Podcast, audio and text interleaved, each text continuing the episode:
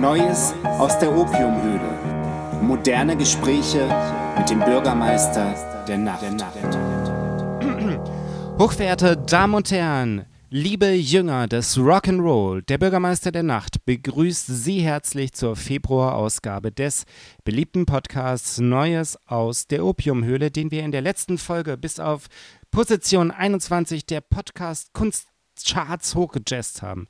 Mit Ihrer Hilfe. Wir sagen Danke und fassen die Top 10 ins Auge. Matchplan. Zwingen Sie gern auch einmal Ihre Bekannten unser Programm zu hören.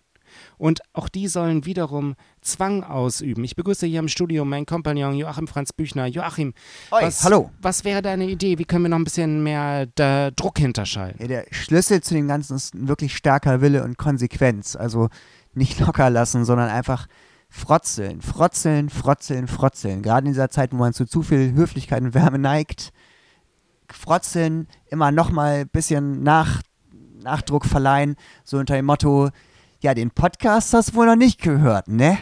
Oder, ja, du, du könntest den Podcast ja ruhig mal hören. Also du könntest ihn ja wirklich auch mal hören. Das klingt gut, da krieg ja schon fast ich ein äh, schlechtes Gewissen, meine Dringlichkeit. Damen und Herren. Die guten Nachrichten, den WDR haben wir schon abgehängt und für den maximalen Erfolg haben wir heute einen Stargast im Gespräch, gegen den sich selbst das Chamäleon des Rock'n'Roll David Bowie wie ein Amateur ausnimmt. Die Rede ist von dem Mann, der den Satz Ich erinnere mich an meinen Alten, der meinte, Deine Musik hört sich an wie eine Mülltonne, die den Meiereiberg herunterrollt, in die deutschsprachige Popmusik einführte und der so viele Inkarnationen verkörpert, dass es einen Song brauchte, um sie alle aufzuzählen.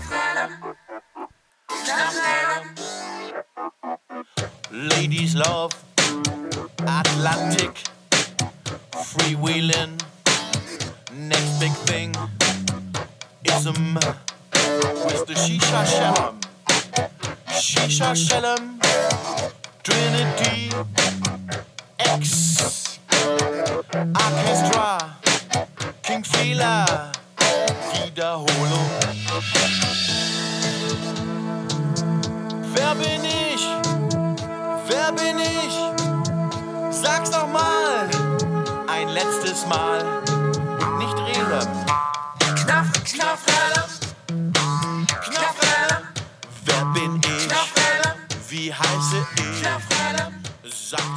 Wir hörten einen Auszug aus der digitalen Hitsingle Wie heiße ich von Knaffrellem mit Pascal Fulburger und Charlotte Pfeiffer. Der Song ist von 2013, dementsprechend nicht mehr ganz up-to-date in Sachen Künstlernamen.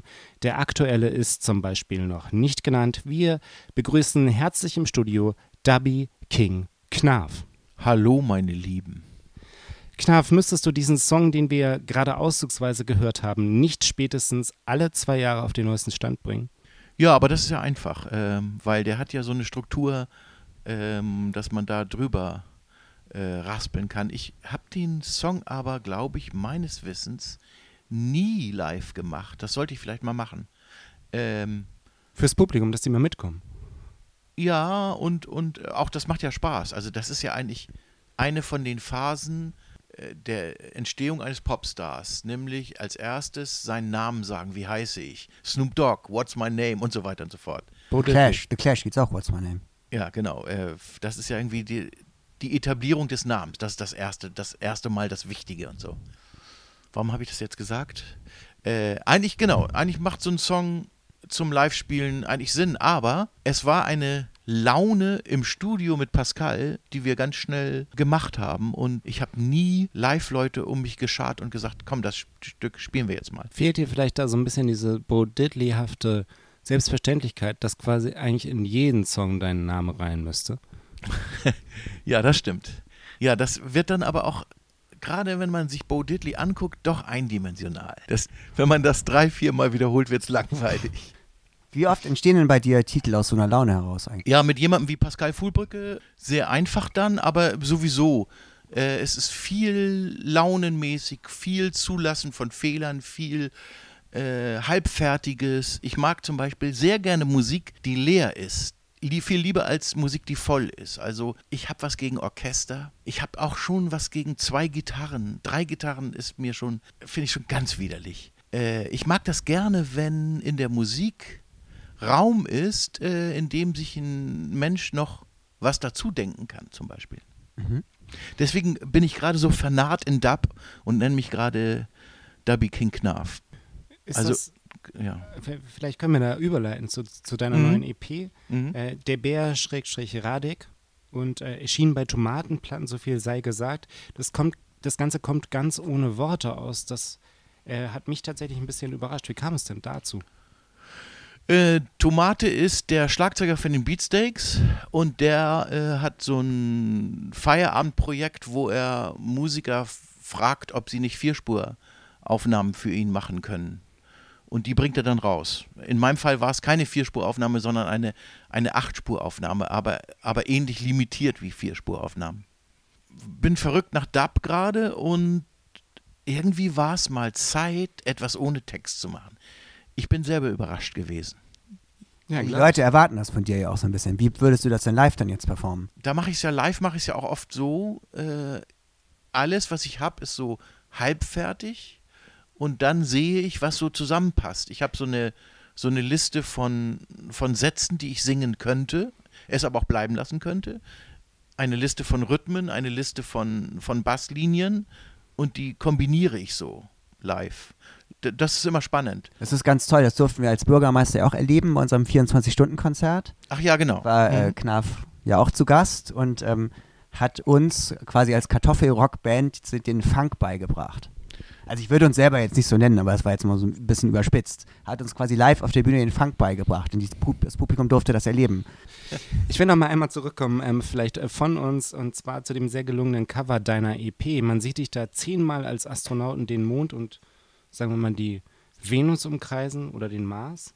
Auch äh, die Musik scheint das All zu durchreisen. Deswegen habe ich mir vorgenommen, mit dir übers Weltall zu sprechen. Raumfahrt ist ja jetzt gerade auch in der Ära Trump ein durchaus kontroverses Thema gewesen. In deinem Opus taucht äh, über die Jahre das Weltall immer wieder auf, zum Beispiel mit Zitaten wie Space is the place oder Musik, Treibstoff für Raumschiffe oder Mein Nachbar ist ein Alien. Meine Frage an dich, was ist das Weltall für Knafrellum? Äh, Das Weltall ist eine Vergrößerung der Themen. Ich finde es auf der Welt, auf der Erde ein bisschen zu eng. Und die Möglichkeit auch vor allem, was mir auch sehr wichtig ist, nicht nur das Weltall, sondern äh, Außerirdische sind mir sehr wichtig.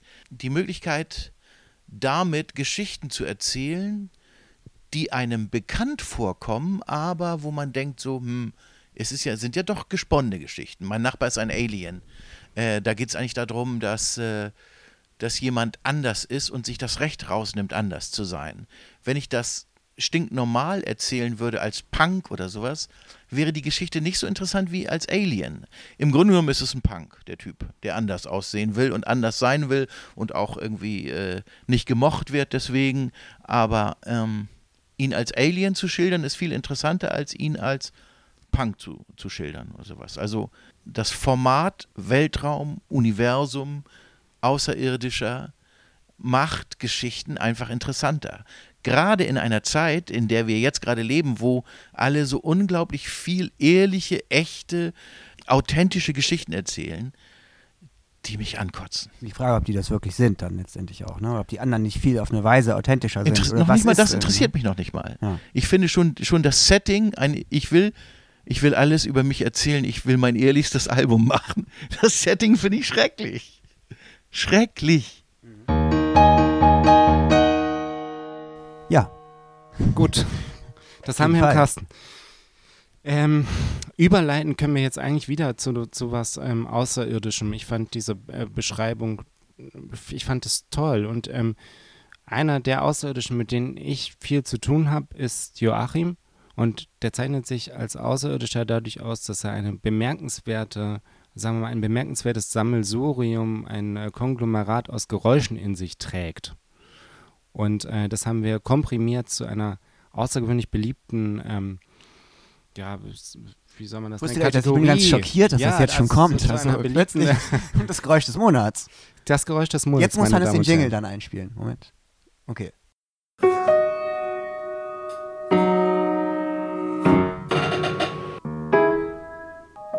Kategorie Geräusch. Das Geräusch des Monats. Das Geräusch des Monats, meine Damen und Herren.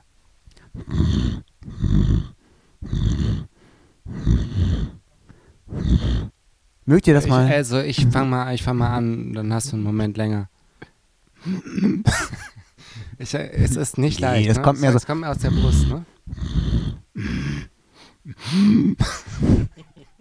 Nochmal? Tja, warte, einmal noch. Okay. Lassen wir mal so stehen und jetzt, Dein Versagen ist fantastisch. jetzt kommen wir zu Knaf. Der muss das einmal machen.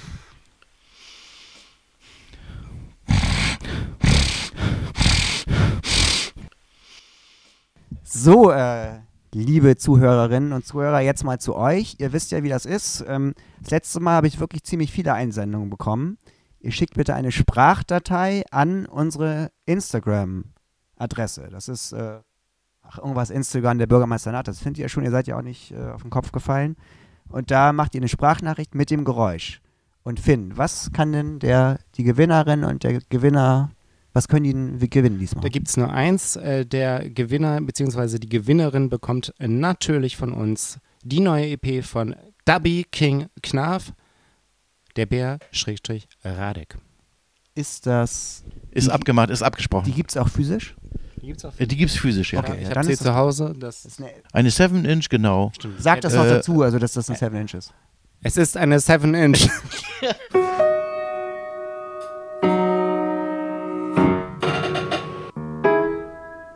Kategorie Geräusch. Das Geräusch des Monats. Hochverehrte Damen und Herren, Sie haben noch nie etwas von unserem Studiogast gehört?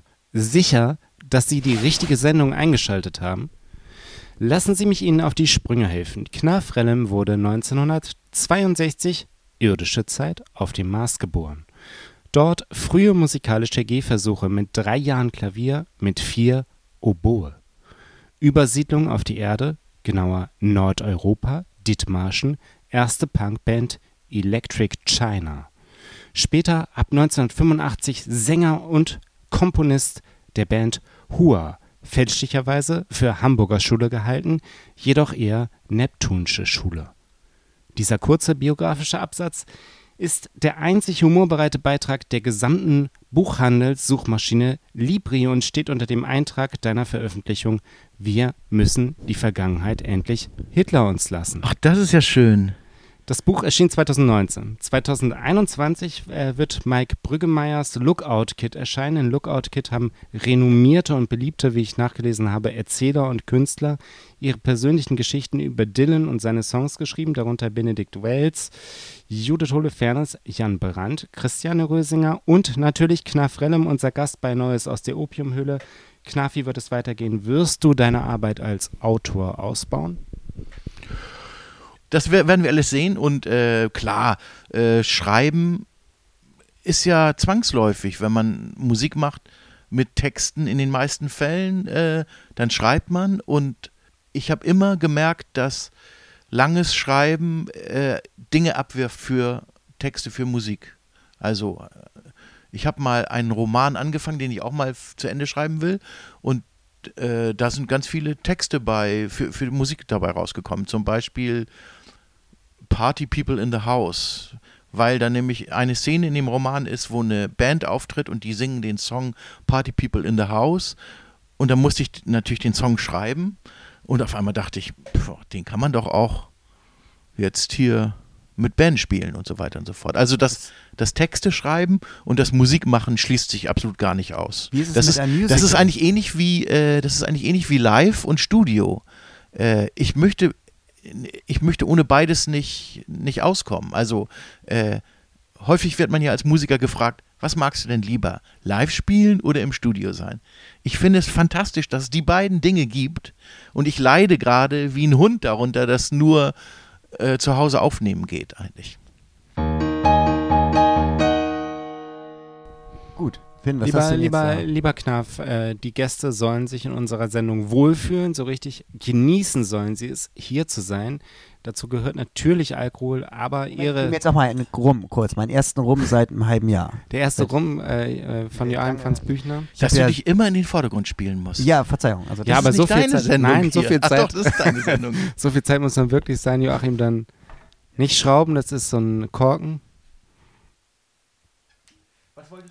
Ich wollte eigentlich erzählen, äh, ich wollte eigentlich sagen, Ehre wem Ehre gebührt. Für dich haben wir natürlich nicht nur Alkohol, sondern auch eine Grußbotschaft bereitgestellt. Und die wollen wir jetzt einmal abfahren. Hey Knaf, hier Flumrock von Saalschutz.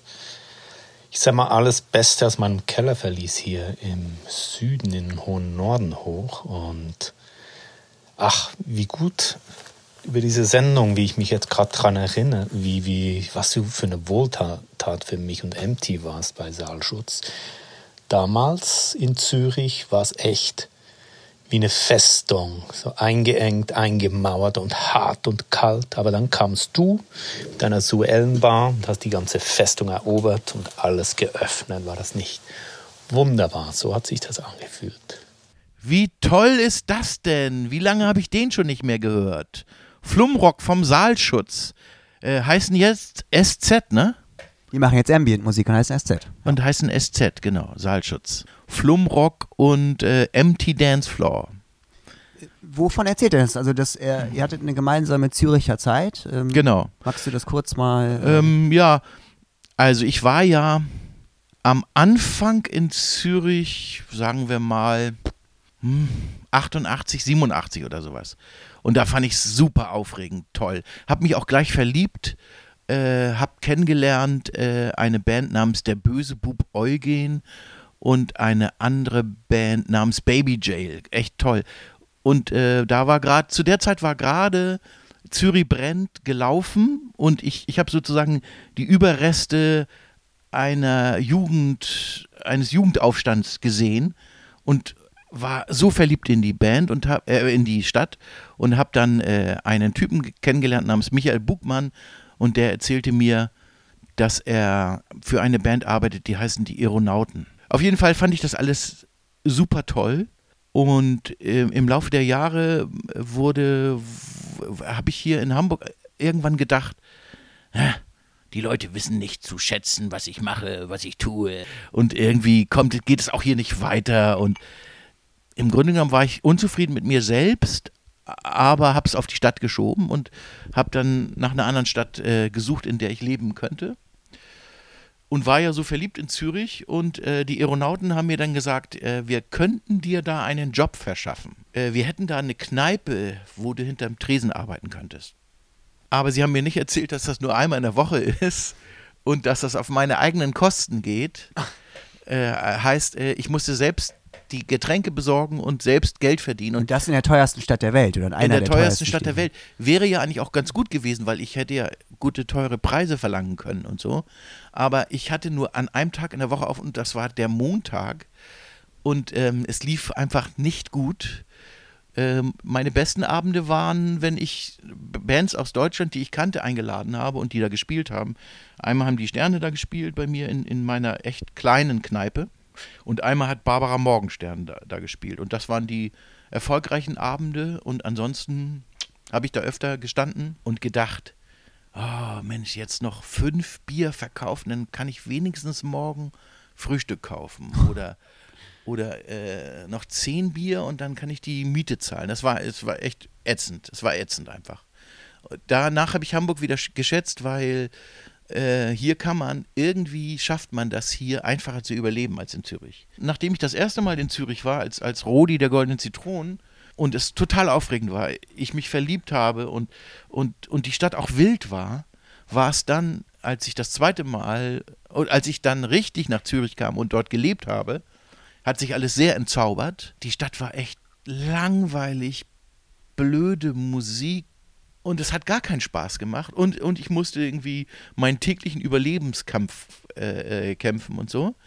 Und dann haben Patex und ich, wir waren zusammen da, DJ Patex und ich, haben wir dann äh, Saalschutz kennengelernt. Und dann auf einmal ging die Sonne auf, weil jetzt ist wieder was Tolles in Zürich. Diese beiden Typen sind unglaublich. Die haben irgendwie als erstes haben die zu uns gesagt, dass sie ein Radiointerview mit uns machen wollen. Und dann haben sie uns ihre Musik vorgespielt und dann waren wir begeistert und dann haben wir sofort entschieden, wir machen eine Platte zusammen. Auf der einen Seite Saalschutz, auf der anderen Seite Knarfralöm. Das ist so eine Maxi geworden. Äh, auf der einen Seite ist Little Big City drauf und auf der anderen Seite ist der große Hit von Saalschutz äh, Kunstraub drauf. Leererer, inhaltsloserer Ausdruck. Genau, das, darüber hatte ich auch noch einen längeren Disput mit, Ralf, äh, mit Rolf.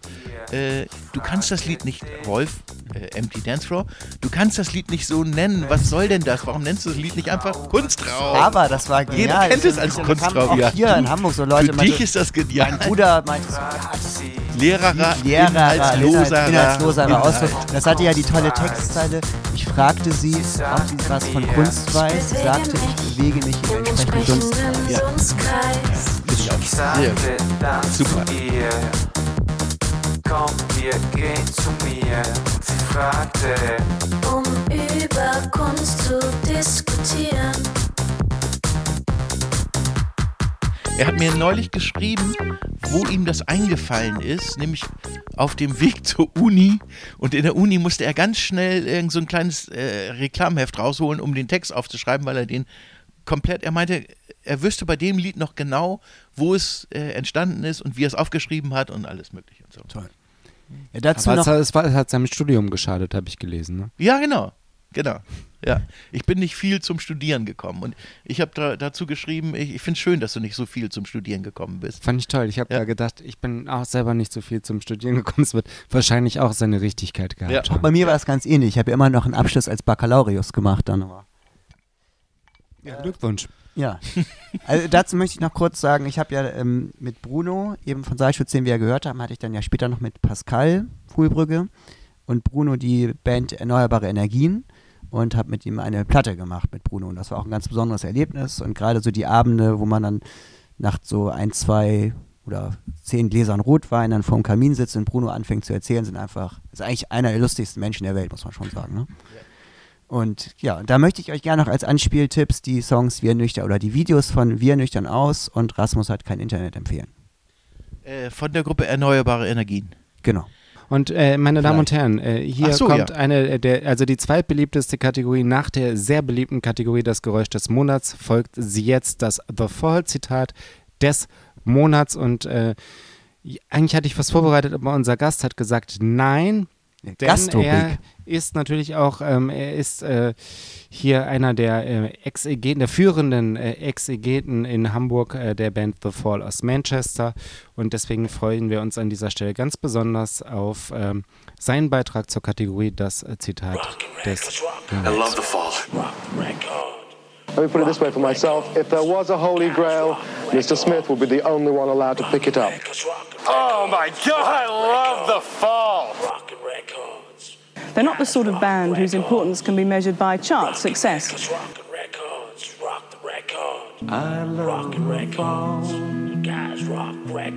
The Fall. Was hattest du dir ausgesucht?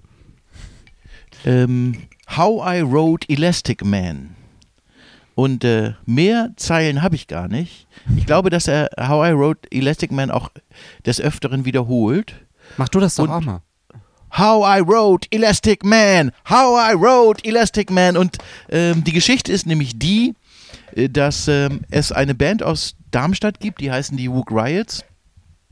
Und die kamen irgendwann nach einem Konzert von mir an. Es gibt sowieso so eine Knarf-Darmstadt-Verbindung. Äh, wir hatten da als, als Hur auch äh, eine tolle Fanbase. Das war so eine Stadt, in die wir eigentlich am liebsten gefahren sind, weil da richtig viele Leute kamen. Und danach kamen in Kassel und in Frankfurt wieder wenig Leute, aber Darmstadt war so richtig wow und so. Das bei uns Das Hamburg. merken wir uns mal. Bei, bei euch war das? Hamburg. Hamburg. Kassel, das Haus waren. Na gut, okay, das war auch der Abend vor dem Terroranschlag. Ähm, und da kam jemand auf mich zu und meinte, wir wollen eine Platte machen. Wir wissen schon, wie sie heißen soll.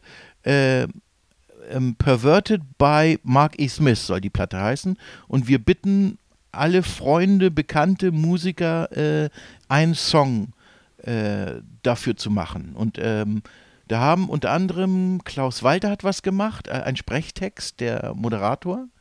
Barbara Manning kannten sie, die hat auch was gemacht. Mense Rehns, glaube ich, als Mense Rehns und nicht als Ego Express oder als Ego Express, das weiß ich jetzt nicht mehr genau. Auf jeden Fall irgendwie so diverse, bekannte und auch unbekannte Leute. Ähm, unser Song hieß dann äh, The Day I Wrote Mark E. Smith. Und der kam folgendermaßen, ich hatte in meiner in meiner Bar in Zürich immer sehr viel Zeit und immer sehr viele Leute, die da so rumgehangen haben. Und einer von denen war ein Engländer, der in Zürich hängen geblieben war, der hieß Phil Hayes. Und mit dem unterhielt ich mich über, über The Fall und äh, meinte irgendwie sowas Blödes wie, das müsste man mal in Deutsch machen, wie der das in Englisch macht. Und Phil meinte, ja, ja, das Interessante ist, du müsstest deine Texte immer wiederholen, weil der wiederholt so oft. Der sagt irgendwie so, der sagt irgendwie so, der sagt irgendwie, irgendwie, irgendwie sagt der so, sagt, sagt so, irgendwie sagt so. Und ich so, ah, fasziniert. Okay. Und dann beschlossen wir, ich schreibe einen Text und baue möglichst viele Wiederholungen daran ein. Und Phil Hayes singt das dann als jemand, der ähm, zwar äh, Deutsch oder besser sogar Schweizerdeutsch spricht, aber seine Muttersprache Englisch ist. Und das hat man auch gehört die ganze Zeit und so. Und deswegen, er, er übernimmt die Strophe in dem, in dem Song und, und von mir und Pattix gibt es nur den Refrain und der Refrain geht The day I wrote Mark E. Smith, the day I wrote Mark E. Smith. Und dann geht's über erzählt er Mark, wieder- Mark. Ja. Fand ich ganz toll. Hat viel Spaß gemacht, das Ganze. Äh, was mich ein bisschen stolz macht, ist, dass es eine Aufnahme gibt von unserem Song, wo am Ende ähm, John Peel sagt, oh, this was a song from Knuff Rollum, DJ Parex and Empty Dance Floor is called The Day I Wrote Margie Smith. From the compilation und so weiter. das ist toll. Genau, Ja. das ist toll. So John Peel. ist toll. Obwohl es ja eigentlich heißt, äh, with this name you've got absolutely no chance. Ja, Take genau. it from me, no chance. Ja, ja. Auch eine wahre Geschichte, ja. Kannst du das noch kurz erzählen? Das ist eigentlich, äh, das Ja. ist eins meiner Lieblingszitate aus ähm, Wir müssen die Vergangenheit endlich Hitler uns lassen. Ähm, und zwar deine Konzerterfahrung als Vorband von Elvis Costello Genau. im Indra. Äh, nee, das war in der großen Freiheit. Ah ja. Der Chef von La Stor hat bei mir angerufen, Karel von Rautenkranz, ob ich heute Abend Zeit hätte. Das war irgendwann in den 90ern. Und er meinte irgendwie, hast du Zeit heute Abend? Und ich so, ja. Hast du Lust, Vorgruppe für Elvis Costello zu machen? Elvis Costello, wow. Ja, die Sterne haben keine Zeit und Tokotronic sind auf Tour, da sind wir auf dich gekommen. Ah ja, alles klar. Gut. Ich also hin da und habe den Tourmanager kennengelernt ähm, und der meinte zu mir, ja, Elvis ist noch nicht da, ähm, du musst jetzt gleich auf die Bühne, du kannst gleich Soundcheck machen, wenn die Attractions fertig sind, aber du hast ganz wenig Zeit und du, äh, du musst auch später ganz schnell auf der Bühne sein, schnell runter sein von der Bühne, weil der Zeitplan ganz eng bemessen ist und sowas. Und äh, dem habe ich mich vorgestellt und meinte, hi, my name is Knaf Rellem. Und er meinte zu mir, with this name you got absolutely no chance. Als ich später rausgekriegt habe, dass Gnarls Barkley auf Platz 1 der Download-Charts war, habe ich auch gedacht, der Ratschlag war falsch. Falsch. Aber du hast opulent gelebt, ne? Es gab immer einen Kasten Bier als Bezahlung. Genau, genau. Es, es gab einen Ka Kasten Bier ähm, als Bezahlung, also keine, keine Gage, aber eigentlich mehr als so manche Vorgruppe kriegt eigentlich. Speziell heutzutage habe ich häufiger davon gehört, dass Vorgruppen bezahlen müssen dafür, dass sie spielen. Pay to Play, Genau, Pay to Play, Pay-to-Play genau. Circuit. Ja, genau. Damals habe ich einen Kasten Bier daf dafür gekriegt. Immerhin. Die guten alten Zeiten. Und das Bist du alleine aufgetreten oder mit? Ich mit bin Band? alleine, ich war so eine Art Aushilfs-Bob Dylan zu der Zeit. Also da habe ich nur Gitarre Ah, gespielt, nur Akustikgitarre gespielt und hatte auch so mehr so traurigere Songs. Das war so nach, äh, nach Hua, nach mit Band und irgendwie war ich so ein bisschen lost und da habe ich so traurige ein Gitarren, eine Gitarre Songwriter-Songs gemacht. Und danach kam erst Elektronik. Interessant. Was mir gerade einfällt, dass ja äh, letztendlich El Elvis Costello verantwortlich für den Labelnamen von Alfred Hilsberg ist. Ja, das, Ja. Ja. Und zwar mit, mit seinem Song so What's funny so funny about a little love and Ja. understanding. Ja. Und das hat dann Tobias Levin ja mal umgetitelt zu Was what's ist so so- little fun, what's so funny about, what's so little funny, so gut. what's so funny about äh, Lars Polidor, Polydor, genau. weil er damals kritisiert hat, dass Ja. Carol von Rautenkanz mit Major-Labels geflirtet Ja. hat. Das ist aus heutiger du- Sicht irgendwie auch natürlich so ein Jetzt bist du bisschen... tief drin in der Materie. Ja, ne?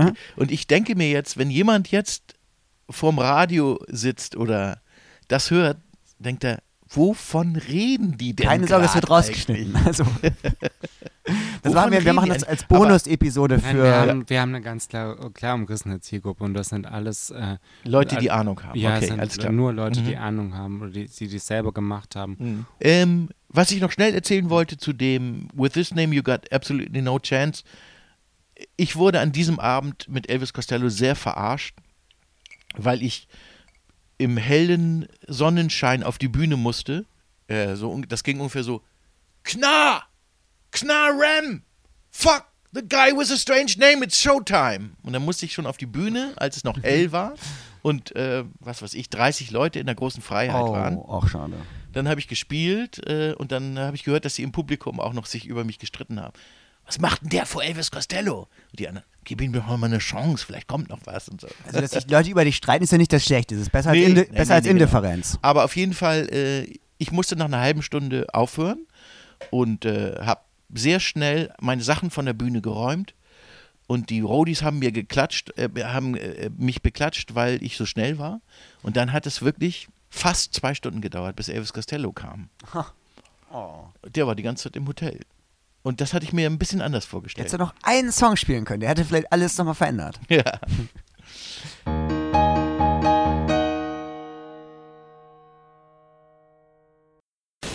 Zwischen 150 und 180 Gramm wiegt so eine LP. Und jede wird nochmal in Augenschein genommen. Platte des Monats, die Platte des, Platte des Monats, die Platte des, Platte des Monats, die Platte des. Ja, so ist besser. Wir gucken uns einfach eine Schallplatte an. Wir haben eine seltene Rubrik, die haben wir erst einmal gehabt. Da habe ich eine, äh, eine Platte von Robert Wyatt vorgestellt, die heißt äh, Die Platte des Monats. Und äh, da du so ein, du bist ja nicht nur Marky Smith Exeget, sondern du bist auch dafür bekannt, kann man durchaus sagen, dass du großer Sun Ra Fan bist oder dass der dir wichtig ist. Du hast ja auch ein Sun Ra Kostüm an bei Konzerten. Und äh, Sun Ra hat ja ungefähr 116 LPs veröffentlicht oder so. Ähm, deswegen ist es sehr schwer für Leute, Sun Ra zu entdecken, weil es kann immer passieren, dass man eine ganz komische Sache, die einen dann vielleicht für ein Jahrzehnt erstmal davon abschreckt, Sun Ra wiederzuhören, ne? weil der, der hat so viele verschiedene Sachen gemacht. Ähm, Der hat auch sehr viel Abschreckungspotenzial. genau, ja. Ähm, hast du da, gibt es da irgendeine Platte, die du Leuten empfehlen könntest, wo du sagen könntest, wenn jemand Sun Ra entdecken will, dann nimm doch mal, versuch's doch mal mit der Platte. Ja, du redest von sowas wie der, der einfache Weg, dem einfachen Weg, äh, Sun Ra zu entdecken. Den gibt's nicht. Äh, das ist schwierig. Du musst dich auf die Schwierigkeit äh, einlassen.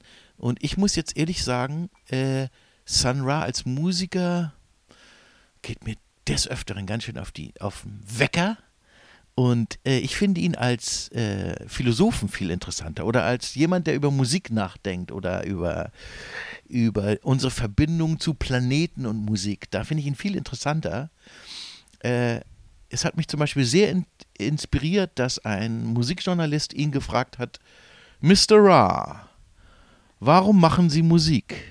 Und er hat genialerweise darauf geantwortet, weil Musik Treibstoff für Raumschiffe ist und weil wir sehr viel davon herstellen müssen, um weite Reisen im All zu unternehmen. Bang! Tod eines Musikjournalisten. Das ist schön, ja. Weil das ist doch, das ist doch einfach eine Scheiße zu fragen, warum machen sie Musik, oder? Ja. Ja, es hat, ihm- hat ihm Also- immerhin die Chance gegeben, das zu sagen. Das, das ist cool, aber ansonsten, warum fragt man Musiker, warum sie Musik machen? Weil man sich das vielleicht selber nicht vorstellen kann und das dann wissen möchte. Ja, dann ist man aber auch nicht Musikjournalist. Also ich glaube, Genau, genau. Ich glaube Doch, deswegen, da ist man Nein, eben deswegen nein, nein. Journalist und kein Musiker. Also ich glaube, ähm, dass der aber noch glimpflich davon gekommen ist. Lou Reed hat ihn wahrscheinlich erschlagen. Ja, ja. Ist Ja, auch recht. gut. Aber vielleicht Ja. darf ich dann noch eine Platte. Ich klar fand das, ich, ich würde Lang Languidity, kennst du die? Wenn man Lust hat, Musik zu entdecken und eben vielleicht was zu hören, was sich einem erst noch erschließen muss und was man nicht so, äh, was nicht so den Hörgewohnheiten entspricht, ist das wahnsinnig interessant. So. Und ich suche zum Ja, Beispiel immer, absolut. immer nach Sachen, wo ich denke, das verstehe ich noch nicht so und da will ich gerne dahinter steigen. Und ich finde, Languidity ist eine Platte, die ist späte 70er Jahre, die sein Schaffen in den 70ern sehr gut auf den Punkt bringt. Die ist toll aufgenommen mit einem 17-köpfigen Ensemble. Irgendwo zwischen Fela Kuti und den so experimentellen Jazz-Fusion-Sachen von Miles Davis, diese Platte. Und dieses finde ich auch so relativ zugänglich, wenn man sich darauf einlässt. Und die mag ich sehr gern und die würde ich hier mit jemandem als Einstieg mal empfehlen. Mit dem Ich- Wissen, dass das eben nicht unbedingt repräsentativ ist, weil der ganz viele verschiedene Ja. Sachen gemacht hat. Ich würde empfehlen, äh, Nuclear War zu hören. Das Lied geht, geht rein wie Butter eigentlich, würde ich sagen. Äh, Space is a Place für die Fortgeschrittenen. Ne? Und ansonsten, ich habe das Sun Ra Orchestra natürlich ohne Sun Ra, weil der ja schon vor ein paar Jahren st- gestorben ist, ähm, auf Kampnagel gesehen und war hin und weg super gut. Heißt, ich empfehle eine Live-Platte von denen und ich, ich empfehle äh, Zeit mitzunehmen.